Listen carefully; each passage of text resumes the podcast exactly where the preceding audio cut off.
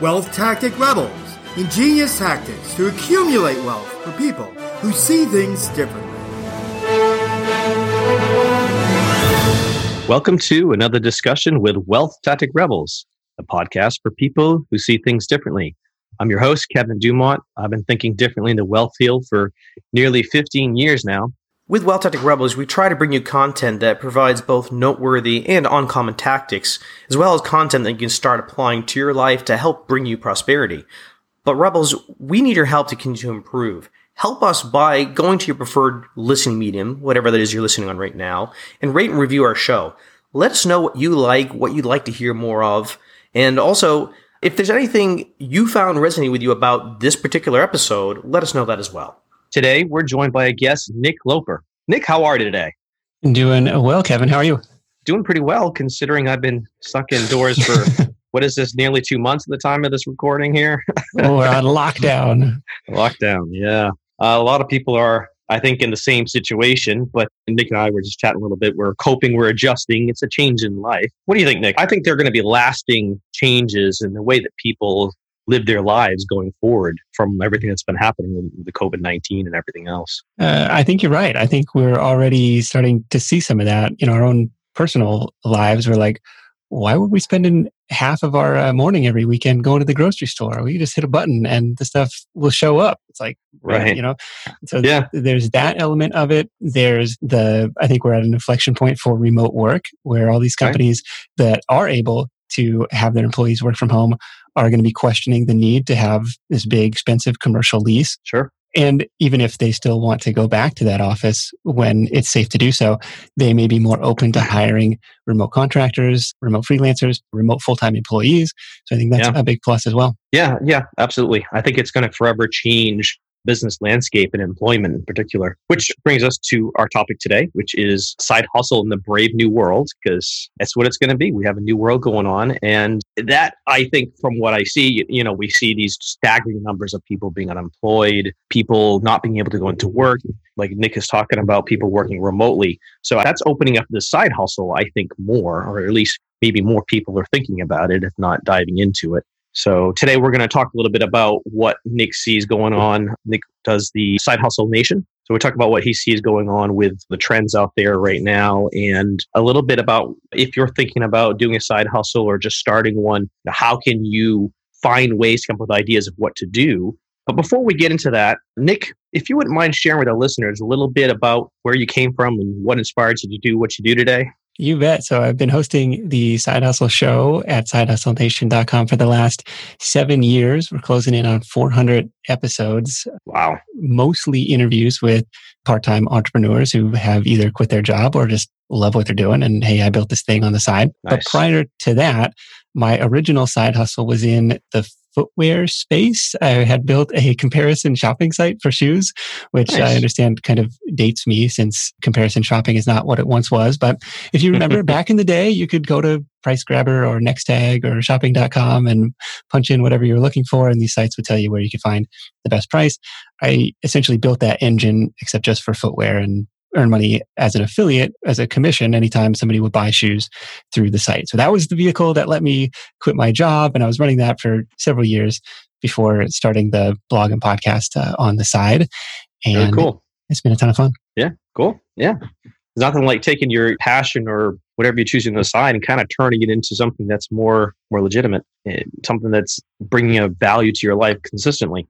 So we were just talking about a little bit here that the world's changed probably forever very quickly, matter of fact, more quickly than we've ever seen anything happen economy wise in, the history that, at least as long as we've been alive, maybe in history of this country. Right. We saw a 30% contraction in a, a matter of weeks, which exactly. is uh, pretty historically unprecedented.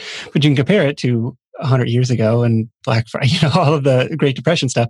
Right. We're in a, such a better place today in that we can work remotely, in that most mm-hmm. of our transactions are digital and cashless. Like there's not a run on the banks. So I'm right. grateful for our ability to keep moving in a lot of ways. Yeah, absolutely. Absolutely. And maybe a lot of people, I don't, maybe you've seen this with what you do, but people who previously didn't have a business that was online or primarily online may have decided to pivot a little bit to try to capture that a lot more now since, well, you can't do business in person right now. Right. I had an email just the other day from, I guess, a kid's party entertainer. He's like, I'm a clown for hire, basically. And right, right. like the party business just evaporated overnight. It's like, well, what am I going to do? Right. So he started putting together these personalized party videos and sending them out to kids. He's like, hey, I was able to book 10 of these. You know, it was like, it was a pretty quick pivot. And I'm seeing it in the brick and mortar world too. So in our town, mm-hmm. which is Livermore, California, one of the kind of institutional restaurants is the First Street Ale House. And mm-hmm. almost immediately they flip the switch and say, hey, we're now the First Street Grocery. You can order online, curbside pickup, we'll drop the stuff off in your trunk, you just pay online. And the community is supporting it too. So I'm seeing some pretty creative ways around that. And they're able to mm-hmm. keep their mm-hmm. supply chains open. They're able to keep at least a portion of their team employed throughout this. So that was mm an important way to say like okay how can we get creative about this and and try to keep the lights on? Yeah absolutely. So what do you see going on out there with people in regard to your side hustle nation? The changes I mean, you're, you're mentioning a little bit about okay so this they've become grocery now they're doing the curbside. Yes. there must be some that's one example but there must be some trends that you really see going on that people are taking advantage of. Yeah so obviously a, a shift towards getting things delivered has been absolutely huge, which is an opportunity for side hustlers to sign on as delivery drivers. Seen a huge spike in demand for the DoorDashes, the Instacarts, the Shipt shoppers of the world, which yep. is they're very plug and play, but there's also a ceiling on how much you can realistically expect to earn because it's a skill that almost everyone has. Like I can drive a car, that's fine. But right. if you need cash in a hurry, definitely a viable option. Second trend would be this remote work, remote freelancing, remote consulting opportunity as more and more companies say, recognize, hey, we can find talent outside of our neighborhood. This is fantastic. So I see mm-hmm. that as a trend. And then the other trend is just the explosion in e-commerce. Like as everybody right. else is laying off workforce and hunkering down, Amazon says we're going to need to hire an extra hundred thousand people, which is more than wow. the entire population of my city to like just keep right. up with the extra demand. It's insane. And it's not just Amazon. It's, you know, smaller retailers that either sell on Amazon or through their own sites as more and more people are shopping online. It's kind of this, there's been a long term, not necessarily decay or decline in brick and mortar mm. retail, but it's like here was a big, big leap in that direction. Right, right. No doubt. I mean, you can see the importance of it even more. I mean, it makes sense to me. I mean, I was already kind of a busy life, live in a city. So we take advantage of Amazon and deliveries like that very frequently because sometimes it's really hard to get to the store to get what I need. Yeah. But now it's, it's just can't.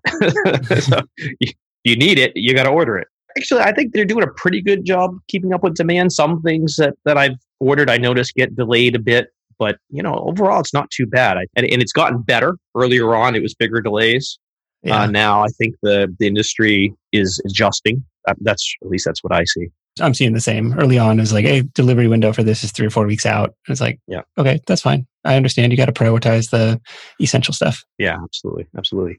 So, do you see some sort of trends for for people who were more of a hands-on job? Let's say you've got your plumbers or your electricians or shoe repair guys or jobs that you had to physically be there, but now they're maybe not so much. Do you see anything going on for those types of people? Yeah, this is definitely a challenge. And those would probably all be considered, many of them would be considered essential people. Like my mother in law has now had to have a plumber come out twice for different issues. She's like, why couldn't this have happened before? But in any case, right, right. one example that I absolutely love is a guest on the Side Hustle show whose day job was as an engineer, but nights and weekends, he was uh, turning wrenches in his garage, like a service based business. I'll fix your right. motorcycle. And it right. started out ad on Craigslist, like, don't pay dealership rates, take it to me, I know what I'm doing. And what was really smart of him to do back in the early mm. days was mm. set up a little camera and film himself doing the repairs. He wasn't getting paid for it, but it was that, that speculative time investment that ultimately gave him content for YouTube. Ah. Eventually started selling like full engine rebuild videos.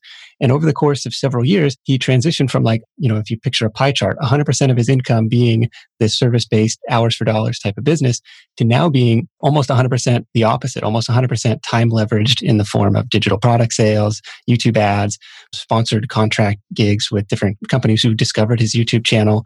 Mm-hmm. So um, I really loved his example of carving out a portion of your day or portion of your week for this speculative time leverage. You got to build that. It's like Warren Buffett, right? You got to build that passive right. income or are you're going to work until you die. Yeah, absolutely. Absolutely. You only have so much so many hours in a day. So if you're relying on making money just on the hours, there is a limit, unfortunately, to what you can make. And that's a very well thought out way of making some additional money there. That was pretty good of him to video that. I don't know if he was thinking ahead or he was just like, ah, might as well. I don't know because it's like the YouTube stuff that I've done. Like it is time consuming to. it, it is very time consuming exactly. create these videos. But maybe he was uh, forward thinking and said, "I could see where this is going." Right. Yeah, Absolutely. And I think I've seen a little bit of an increase of this type of thing on YouTube. I've noticed in my feeds a lot more people like fitness trainers. They're not in the gyms because all the gyms are closed. So their business dried right up. And I've seen a lot of them have started doing these, hey, here's a workout for at home. And they have, you know, okay, so today is I'm show you how to do some legs. Tomorrow I'll show you how to do they have different workouts they do each day that they're yeah. releasing for people on how to work out at home during this time or, or whatever. So they've transitioned to a lot like this uh, mechanic of recording what they're doing and putting it out there yeah. to pivot their business. And YouTube is an interesting beast in that it is, from what I've seen, much easier and much faster to rank something in its search engine than it would be on Google. Like if you're starting a brand new site today to try and get right. something to the top of Google for most terms is going to be an uphill road and it might take several months, even if you know what you're doing. For YouTube, right. like the algorithm, for whatever reason, can hit a little bit faster, even though it's still mm. under the Google umbrella. And so, what I've seen, even just from creating dumb little demo video, like if you have a problem that you figured out how to solve, film it, make a video, even if it's just like screen recording, like some dumb video that I did on mm-hmm. like how to keep Dropbox from like eating up your local hard drive storage, something like that, or like how to make a folder right. in Gmail. Like sometimes it's the basic questions that people are typing in. And then I look at my YouTube revenue ad analytics and stuff, and you're like, oh, that video years later is still cranking out 15, 20 bucks a month in ad revenue. It's like, wow. Okay, if you can start piling a few of these up, maybe it adds, it starts to add up, starts it to build a little bit of a channel. Right, right.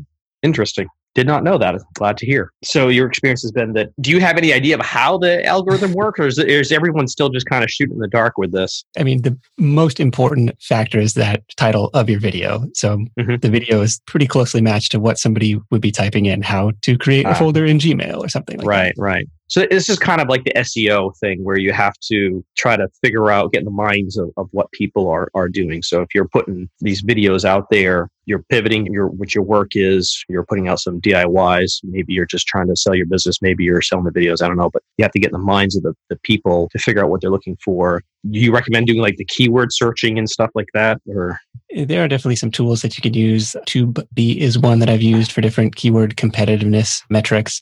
What's my SERP? I think will give you a free tool for Google search volume, which you can kind of extrapolate. And there's a bunch of other ones out there. Right. I will caveat that YouTube is a long term game. Like your channel has to hit certain metrics before you're allowed to turn on that monetization. But there is oh, one yeah. other YouTube strategy that I think is really worthwhile to touch on here.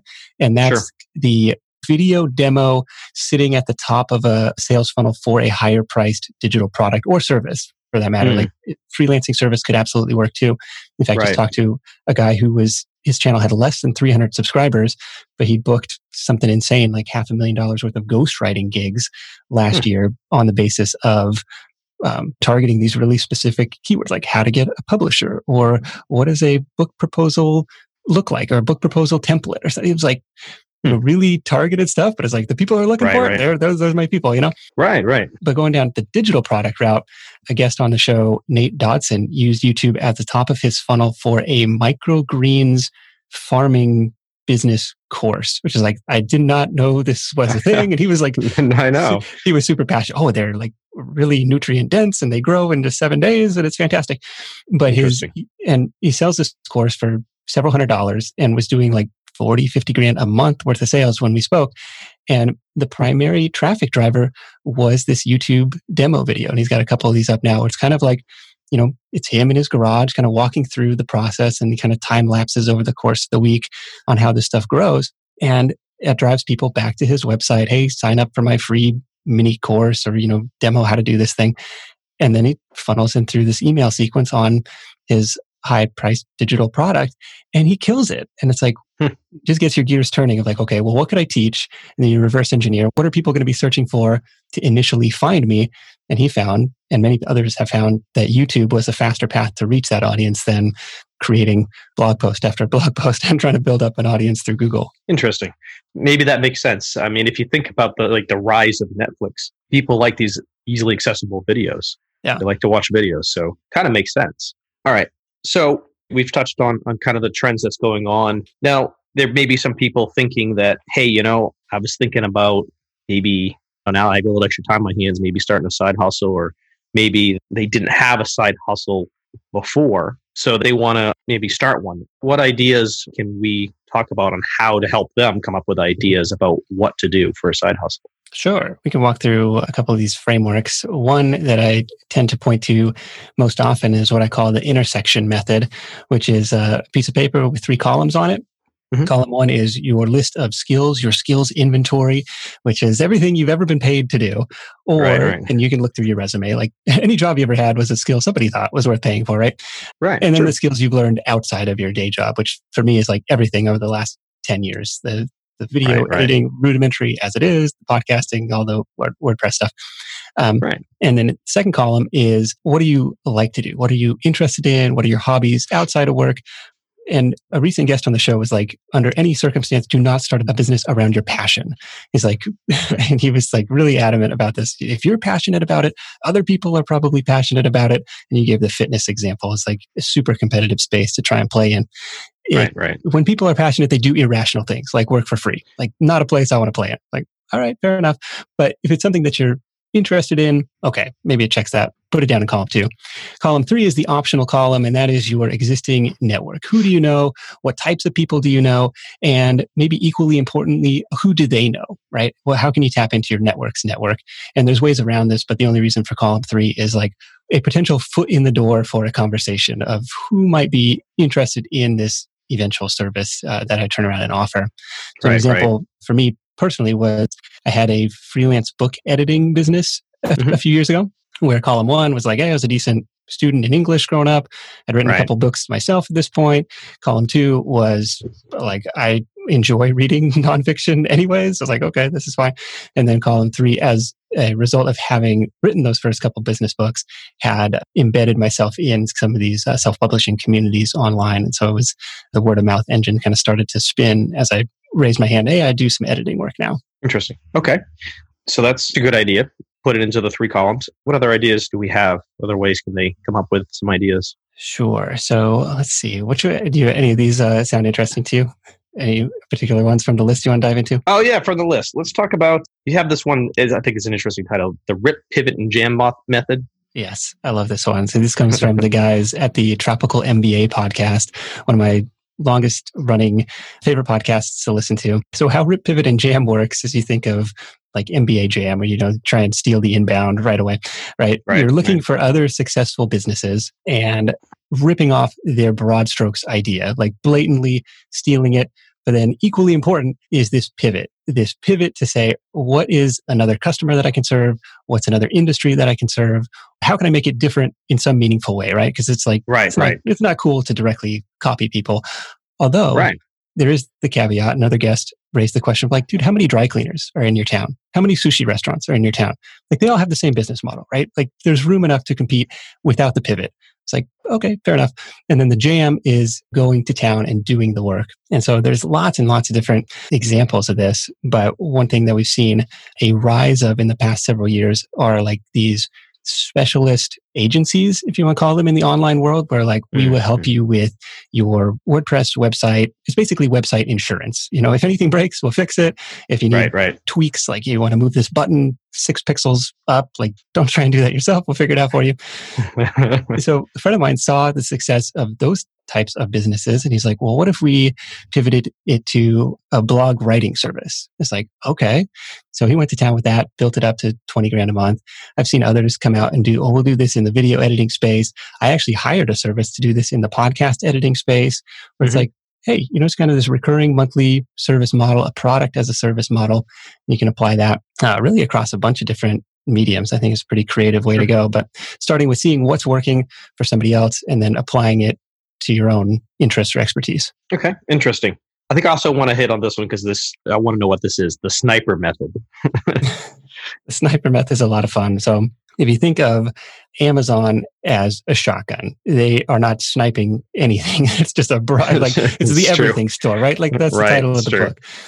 So it's the everything approach. And in my early days, like similar to like the price grabbers and Nextags, they were the shotguns. Like, hey, we're trying to compare every product under the sun.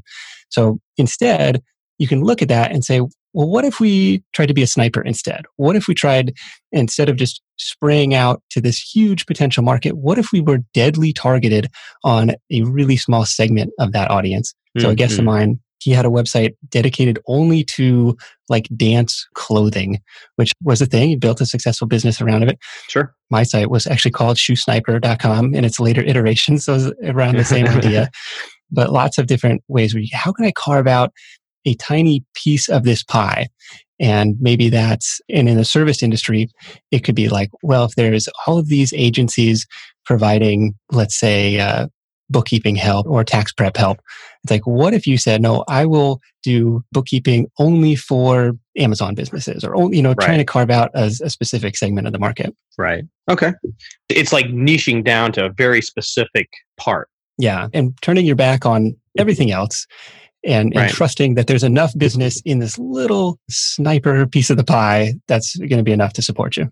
Interesting. Cool. I like this one too. Uh, I got to admit, shovels in the gold rush method. Maybe we're going to go back to gold rushing. Who knows? yeah, we'll we'll see if that goes on. So, I live in in the suburbs of San Francisco, and the gold rush. You know, I mean, we our team is the 49ers for Christ's sake. Right. The saying is, you know, in a gold rush, sell shovels. And it mm-hmm. recounts this story of the guy, you know, running up and down Market Street, telling everybody about the gold rush, but not before going to every hardware store in town and buying up all the shovels. It's like, really, dude? Come on. But there's a method to the madness here where you see a trend and rather than trying to create a trend on your own or trying to like just go out into the open is say like okay what is a rising tide that I can piggyback on? Like what waves are coming or already in motion that I can kind of throw my hat into that ring? And there's lots of software examples in the Amazon space and stuff like that. But it's like, where can I try mm-hmm. and piggyback on that? So an example would be like, I think podcasts just surpassed a million podcasts submitted to the Apple Podcasts directory. Right. Like, as more and more people are creating podcasts, what services do all these podcasters need? Maybe they need cover art. Maybe they need editing services. Maybe they need transcription services. Maybe they need show notes writing. I think there's this whole industry that can kind of play along with that trend and kind of piggyback on it. Yep actually. And I can say I do see more of those services popping up. This podcast's been out for just a little over a year, and I from before I first started to now, there's definitely more services to choose from, which is a good thing. Yes. So we get time for another one. Let's see, what's a good one here? What do you think is a, is a good one for people out of what we have uh, left on your list here? So maybe one of the biggest business ideas, especially if you're starting like completely from zero, I don't know anything, I don't have any skills, I don't know anybody, is this probing for pain method, which mm-hmm. I think is fascinating, where it's like letting prospective customers do the talking and figuring out what hurts. Like, you know, asking the doc, where does it hurt? And right, right. So you may have the folks that I've interviewed about this kind of have a little bit of a methodology where like, I want a business that's doing at least 2 million a year and they have five or more employees and bonus points if they were on the Inc. 5000. Cause that way, you know, you, you know, they're serious about growth and stuff. But the conversation starts and you don't need to go into this cold. You can start with your own existing network. Everybody knows a business owner. And if you don't, someone in your network knows a business owner, right? So you can kind of start there. Right. right. And you're going to ask, like, you know, tell me a little bit about your business. What is the biggest challenge that you're facing right now? Or what do you foresee as the biggest challenge facing your industry in the next five or 10 years? Like, what is mm-hmm. a typical day look like? And it's like you're not selling anything, you don't have anything to sell. It's just purely trying to figure out what's a pain point. point and right you know the idea is to get the gears turning on how can you solve that problem for this person like if they've already told you this is a problem and you could come up with a solution to make that go away it becomes a much easier sell than just creating something out of the blue and mm. trying to find customers for it, if that makes sense. That does make sense. Actually, that's a fantastic idea. I mean, one of the most valuable ways to make money is by filling that value of what people need. It's what do people need? What do they want? And that's a great idea is to talk to people, business owners, and figure out, hey, where's the gaps in your industry? When you find those gaps and you can plug it, that's a great value. And the more valuable that service is, the better your business will be. Right. That makes sense. Great. Yeah, bonus points if you can anchor that to some like really high dollar amount where it's like, how of much course. is that costing you? Yeah, yeah. And I would think that way. That's the way I, one of the ways I would approach it if it was me. Yeah. Just listening from you talking, I would definitely go and talk to people. Like I know a couple people that have some race car shops. I would talk to them and find out, hey, what's your biggest problem with this? What you know, and figure out what's high value for them. Yeah, you're I like, oh, you said be, based on what you're telling me, you're saying this is costing you an hour and a half a day. What do you think that's costing you? Or, you know, customers tend to churn after three months. Like, why do you think that is? What do you think that's costing right. you? And you're right, like, right. if you can anchor that to a big number, then all of a sudden your solution becomes even easier to sign up for. Absolutely. Agree. Okay. So before we close for the day, Nick, I'm going to ask you our Wealth Tactic Rebel value bomb, which is, we already talked about this a little bit, but what in your experience, Nick, should people look to avoid doing and what can they do about it? Oh my gosh. The biggest thing to avoid is this perpetual sitting on the sidelines, waiting for the perfect business idea, lightning bolt of inspiration to strike. I don't know that it's out there. I don't know if that perfect business idea exists. Mm-hmm. And we use the mm-hmm. example of the dry cleaners and the sushi restaurants. It doesn't necessarily have to be the most innovative, never before seen thing to still work, to still be profitable. And as the pie grows, it doesn't necessarily mean conquesting market share from existing players either. So the most important thing I want to leave people with is like picking what's next does not mean picking what's forever. And that was hard for me early on. Like, well, do I want to be editing books or selling shoes like 50 years from now? It doesn't matter. You probably won't be. You'll probably lead to other conversations and lead to other ideas. But you'll find right, it's right. kind of like entrepreneurial physics in a way. An object in motion tends to stay in motion. Right. But the biggest thing is like overcoming that initial inertia just to get started. Hmm, great. I love your analogy there. object in motion, staying in motion. It makes perfect sense though. If you don't take that action and start doing something, I've had this happen in my life before too. When I was younger and I was stuck, you know what? I just have to make something happen. I have to make a change and that change may not be the right one, but it's going to lead to another change. And eventually I'm going to get where I want to go. Exactly. And I found that worked for me. So I agree. I agree with that. So Nick, I want to thank you for sharing your knowledge with Side Hustle today. You bet. Thank you for having me. But before we go, anything else you want to share with our listeners about yourself and what you do? Uh, of course, would love to have you tune in to the Side Hustle Show, available wherever fine podcasts are sold. And if you are looking for a big list of potential ideas to get started with, encourage you to check out sidehustlenation.com slash ideas. This is my constantly updated laundry list of part-time business ideas and ways to make extra money that you can start today. And there's no opt-in required over there. Excellent. Thank you, Nick. And I'm going to put your link to your website on our show notes page for today's episode. So, if Wealth Tactic Rebels, if you go to wealthtacticrebel.com and look for today's episode, The Side Hustle, The Brave New World, in the show notes there, I'm going to put the link to Nick's Side Hustle Nation website and his ideas there. And so, Nick, again, want to thank you for taking your time out today. I, I mean, I know it's we're all busy at home. so thank you. Yeah, hopefully you didn't hear the kids uh, screaming downstairs. no, no, they were pretty good. You know, okay. it's pretty quiet here too. My cats didn't bother us, and I think we're good to go. All righty. All right. Thanks, thanks. Thank you, Rebels, for listening in today. And I uh, hope I wish everyone health and have a fantastic day. Want to really see things differently? Take our course, in Genius Tactics 201, where we teach you all the wealth accumulating tactics with detailed real life examples. See your progress with quizzes and a certificate of completion. For course details, visit wealthtacticrebels.com. Sign up today and start seeing things differently.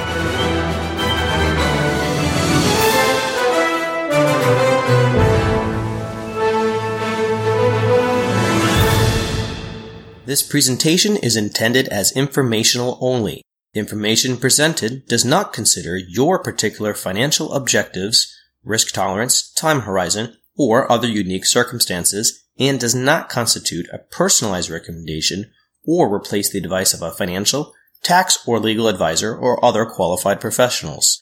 Do your own research and do not use the information of this presentation in place of a customized consultation with a licensed professional. To the best of our ability, we provide content that is accurate as of the date of release. However, we give no assurance or guarantee regarding its accuracy, timeliness, completeness, or applicability. We assume no liability for the information of this and related presentations.